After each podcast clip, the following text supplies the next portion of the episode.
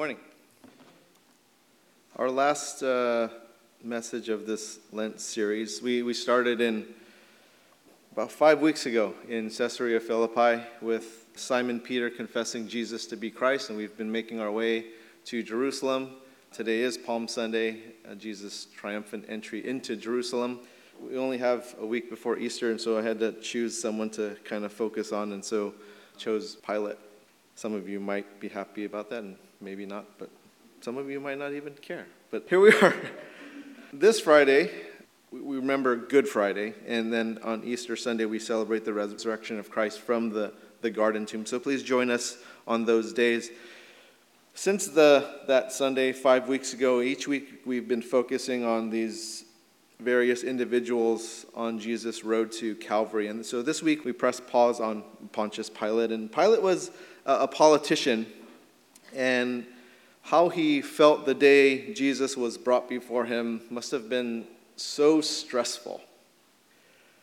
He was stuck between a rock and a hard place, and you've probably had this feeling of feeling trapped yourself sometime in your life. And when we look at our own media, every side of it loves to expose the opposition's faults. That's what they love to do. And in our country, the conservative media loves to point out all the foibles of liberals, and the liberal media loves to point out all of the faults of conservatives, and they love making each other look really foolish. They love to mock each other. And so you'd think politicians would know how to navigate these waters and not get caught in these sorts of no win situations, but often they don't. They often get caught right in these no win situations. And they should know better what decisions to make or not make, but they don't. And so here we have this politicians whom all Christians know, Pontius Pilate, who was stuck between this rock and this hard place. He was really in this no win situation, not because he was incompetent um, and he got caught in something, but this is all part of God's plan. Now, all four Gospels share about Pontius Pilate, and I encourage you to read all four Gospel accounts of the trial of Jesus this week. In Matthew's Gospel account, Matthew shares that the Jewish leaders have determined that Jesus needs to go, that he must die. And so they go through this judicial process of their own, which is illegal in their own court system. And the Jews, even though they declare that Jesus is guilty of blasphemy, essentially, the Romans don't care about blasphemy. They, they can care less about that. And the other thing is that Jewish courts were not allowed to execute capital judgment or capital punishment on those they found guilty. It was only the Roman judicial system that they can actually execute someone for crime. And so they know that Jesus needs to be charged, that Jesus needs to be tried and found guilty, not of the religious offenses, blasphemy, but that they need to charge him under a Roman court system and in order to get what they want, which is him dead. So they bring up this civil suit, this civil trial before Rome, charging Jesus for what? Treason, that he's a king. And so that treason is an offense that is punishable by death. And so they are thinking of how are we going to do this? Treason. He calls himself a king, so, so let's do it this way. And so that's why they present Jesus in this way treasonous against Caesar, and they bring this case before Caesar's governor. And they tell Pilate that Jesus believes himself to be a king, to be the one that we've been uh, hoping for, but not explicitly, because then you'll kill us, but that would overthrow you. And so, on the authority of Rome, you, you're supposed to kill somebody treasonous like this. So, how is Pontius Pilate caught between a, a rock and a hard place? Well, the Jewish leaders, they, they knew the Roman Empire's laws, which they themselves hate and don't want to follow. And the Jews were oppressed by Rome, and if they could be set free from living under these oppressive laws, they'd do it in an instant. They'd, they'd choose to do that. And if a Messiah appeared the way that they thought that the Messiah should appear, setting them free from the Roman oppression, they would have just gladly followed. But that's not what Jesus did. Jesus didn't come to do this, he came to set the captives free, but not in the way that they thought. They thought Messiah was going to come and overthrow Rome and, and set himself on the throne and then rule from there. And these Jewish leaders really wanted that Messiah. And Jesus didn't fit that. That's not how Jesus came. And so they knew that their accusation of Jesus declaring himself to be a king would qualify as treason against Caesar, and a charge of treason would obligate Pilate to sentence him to death. And so these Jewish leaders, they, they knew Roman law, they knew how it worked against Jesus. These Jewish religious leaders also knew Pontius Pilate. They knew his strengths, they knew his weaknesses as a governor. Now you go back into the story in Luke chapter 13, verse 1. This is something that was said about Pilate. There were some present at that very time who told him about the Galilean whose blood Pilate had mingled with their sacrifices. And so this was when the Jews saw how capable of violence Pilate was when he squashed this revolt with violence and a bloody attack. And they've also had experiences with Pilate to negotiate with him and to compromise with him, and this is one of those times. This was one of those instances when these Jewish religious leaders would manipulate Pilate into doing what they wanted him to do. Pilate had the Roman law to enforce, and the Jewish leaders were pressuring him to do that. He also had this high-born wife to appease. His wife is a relative of the Roman emperor and she had this higher social status than Pilate did. Pilate was known as a friend to Caesar, but only because of his wife. He, he married into the family. We'll take a look at John chapter 19, starting in verse 12. From then on, Pilate sought to release him, but the Jews cried out, If you release this man, you are not Caesar's friend. Everyone who makes himself a king opposes Caesar. So they're kind of rubbing that in, like, hey, remember, you're obligated. That's your family. Now, Pilate was in various positions of power and authority because of his marriage to his wife. That's how he got the position. Everything he had in regards to his power and position in life is because of his wife. The reason that Pilate is in Jerusalem instead of Caesarea, where he usually is, and there he has this 3,000 men garrison, the reason why he's in Jerusalem during this time is because of the Passover festival. Josephus, the Jewish historian, has said that in, during this Passover festival, over 2 million Jews would come into the city. And so this is a huge political flashpoint for the Jews. And so Caesar's like, you better go there and make sure everything's okay. I don't want any problems. There's 2 million of them there. So that's what he does. He goes there. Sanhedrin knows this. Religious leaders know this. And so there he is, and they're like, you know what? There's two million of us. If he doesn't do what we want, we're going to cause problems for him. And he's going to look bad in front of his relative. So they go first thing in the morning, and it's not a good morning for Pilate. He wakes up, and these guys tell him this stuff right away.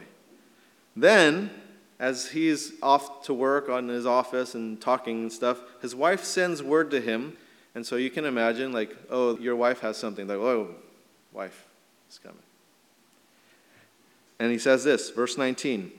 Besides, while he was sitting on the judgment seat, his wife sent word to him, Have nothing to do with that righteous man, for I have suffered much because of him today in a dream. So you would imagine, Pilate, I better listen, because this is my wife. Everything I have is because of her. So, okay, I, I, I wake up. So he wakes up. He's bombarded with these demands from the Sanhedrin. Then your powerful wife, who gets all of the credit for where he is in life because without her he wouldn't be there, tells you, leave him alone. But how can you? Because you were sent to Jerusalem during the Passover feast where millions of Jews have gathered to make sure that the peace is kept. And then you have these religious leaders saying, you better do your job or something else is going to happen. And they're down his throat about Jesus, and they're saying he's committed treason, and you, as the Roman governor, are obligated to put someone to death who has committed treason against Caesar. But your wife, the Caesar's relative, tells you this. So, in the words of a very famous monk, Nacho Libre, sucks to be me right now. Because what would you do? What would you do?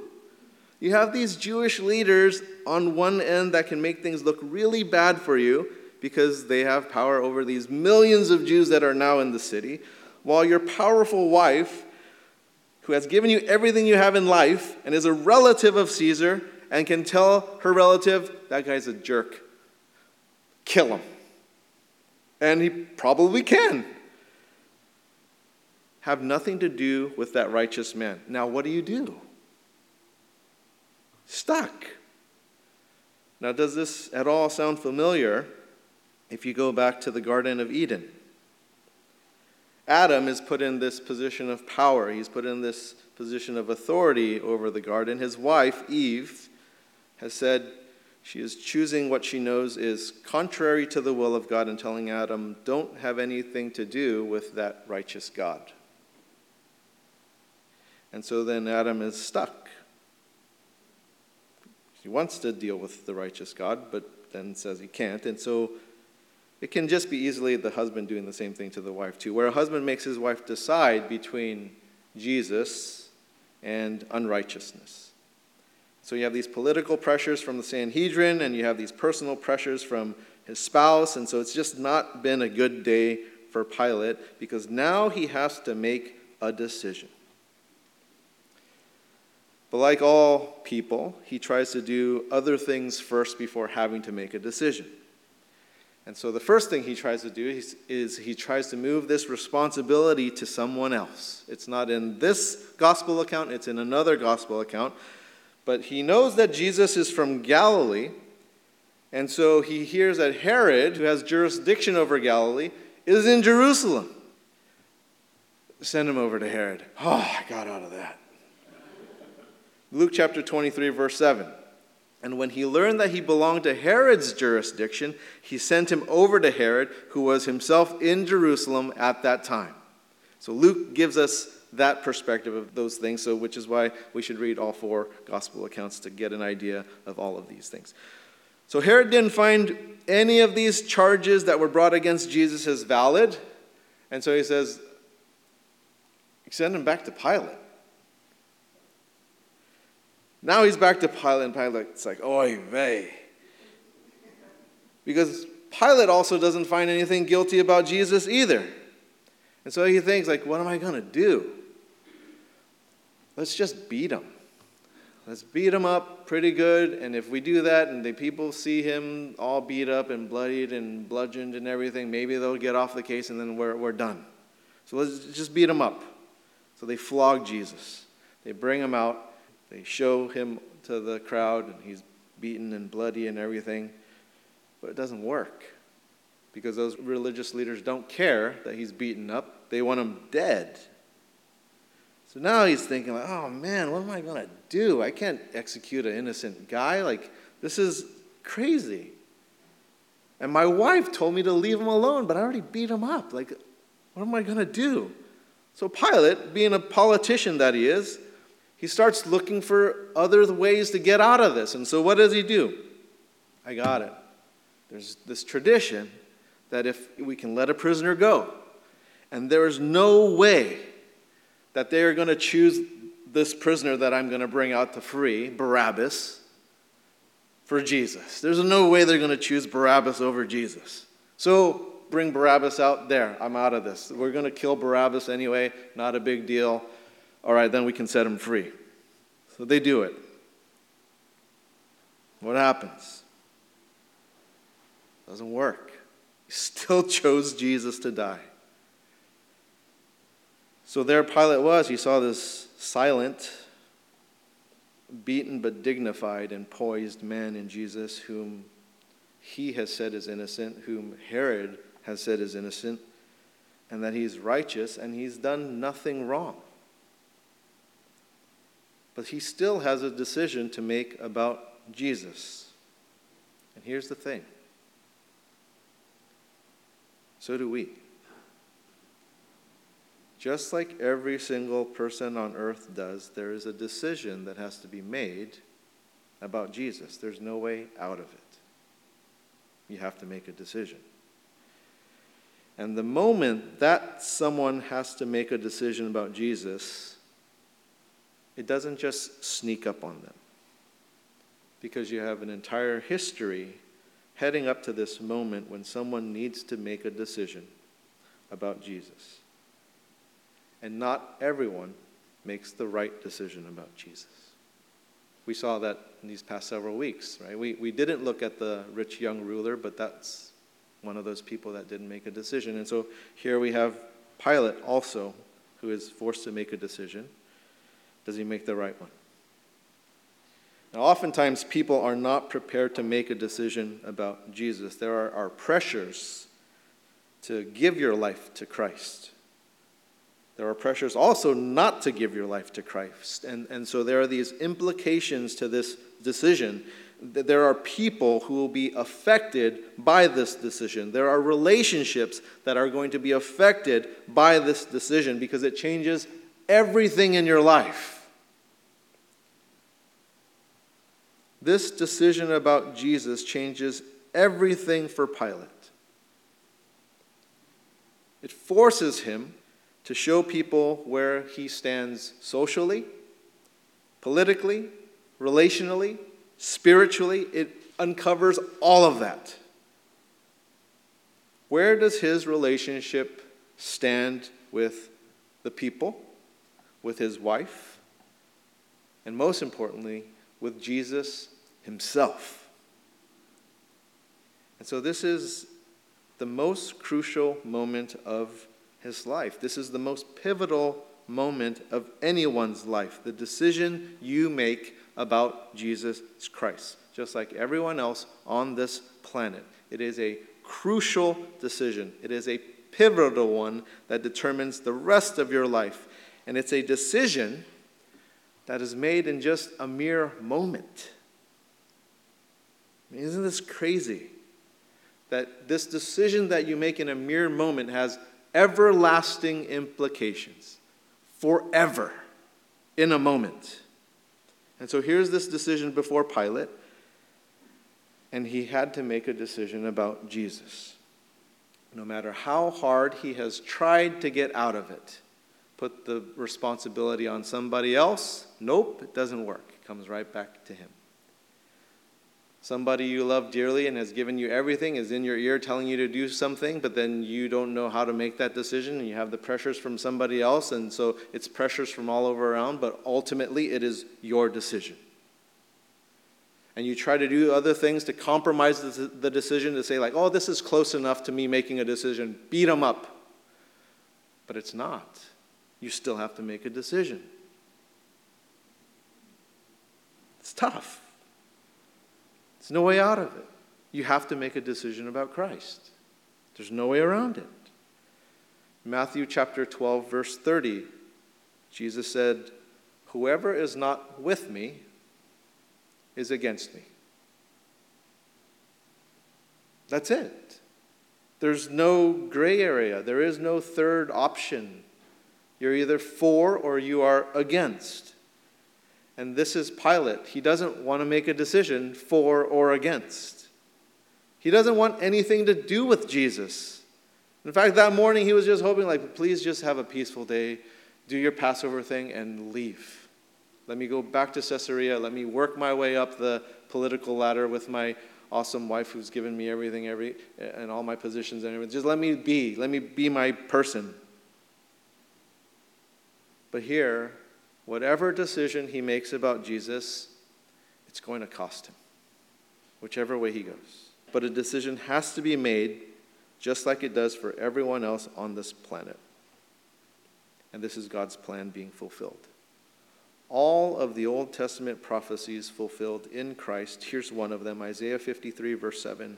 He was oppressed and he was afflicted, yet he opened not his mouth, like a lamb that is led to the slaughter, and like a sheep that before its shears is silent, so he opened not his mouth. Jesus, our sacrificial lamb, not guilty, innocent, silent. And Pilate has a couple of voices in his head. One voice is the voice of God speaking to his conscience to reveal that person standing right before you is the Christ, and he's standing in your place of condemnation. He also has this other voice. It says, You're fine. You're not guilty of sin. You've done nothing wrong.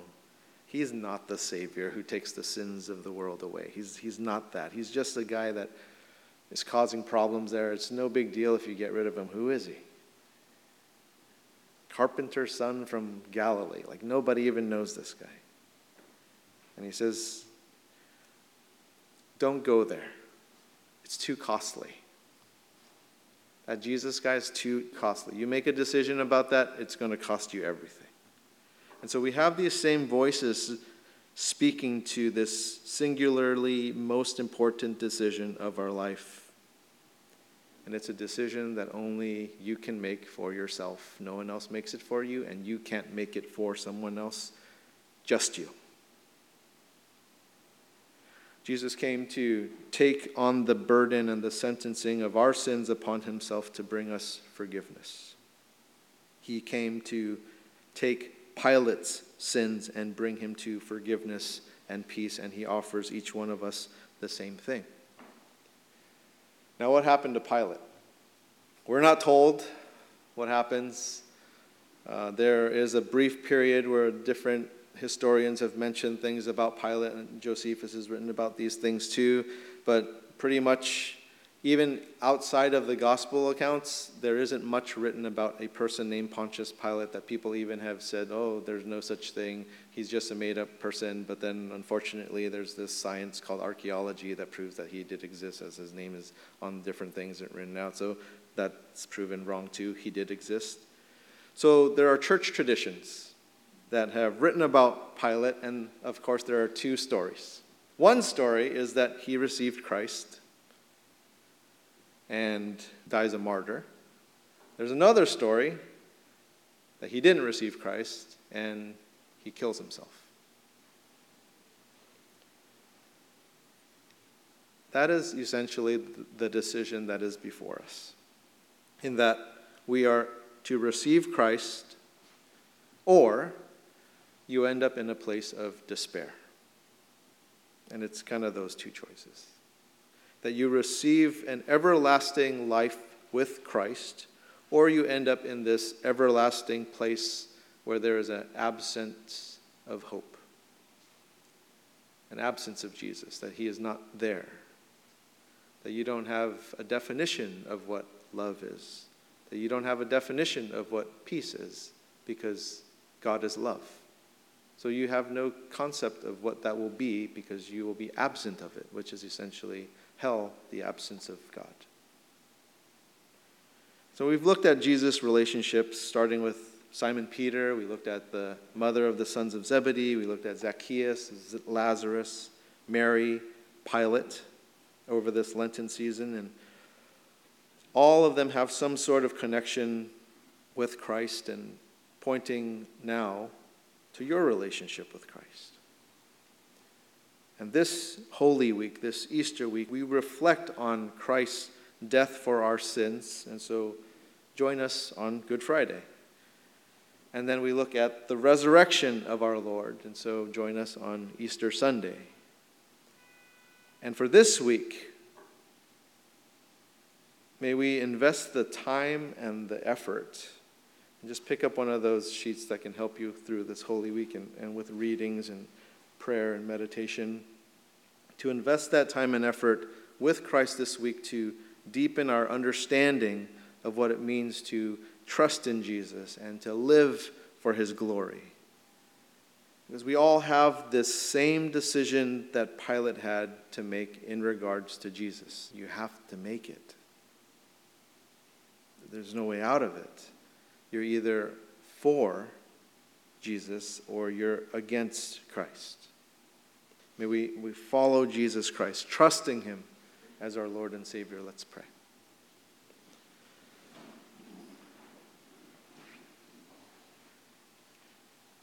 Lord Jesus,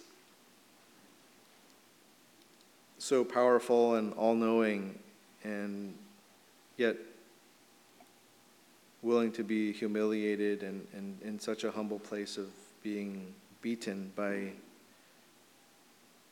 mortals, people you've created who are so proud to think that they can place judgment upon you, the creator of the world. I pray, Lord, that for any of us who have that element of pride within us to take it down so many notches that we can at least hear your voice, that you're speaking to those of us who are open minded, open hearted, open handed to receive from you. And so, Lord, may you speak to them. May today be the day where people commit themselves to you, this moment of everlasting decisions. May today be that day. God, thank you for your patience and your love and grace towards us, even though we tend to walk so far away, and yet you keep beckoning us to come back and offer us that forgiveness freely. In Jesus' name, amen. We're going to take communion together now. So if any of you want those elements, please hold up your hand. We can get that over to you. Um, if anyone is wanting, needing prayer, uh, we invite you to come up for prayer. Uh, Mike, who's one of our elders, is in the left front pew. He'd, he'd be honored to pray with you. Jesus tells us to do this sacrament until his return. And in our church, um, we do this every week. There are other churches that do this, you know, every quarter, however, whatever their calendar is like. But we, we've chosen to do this every week as that remembrance. And so, as we enter into this Holy Week, remembering what Christ did for us, the sacrificial lamb, we take this bread together.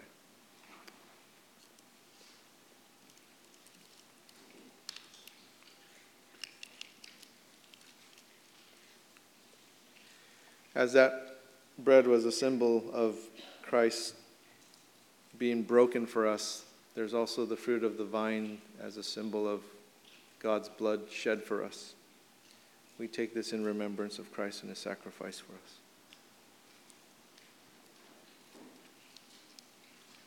Lord Jesus, even though these elements are so simple, and it's something that we do every week, but may it not just be habit, may it not just be something that loses its meaning because it's done regularly for us, but May we stop and pause and reflect upon our own life, that we took those elements onto our own selves and taken this sacrament in a worthy manner.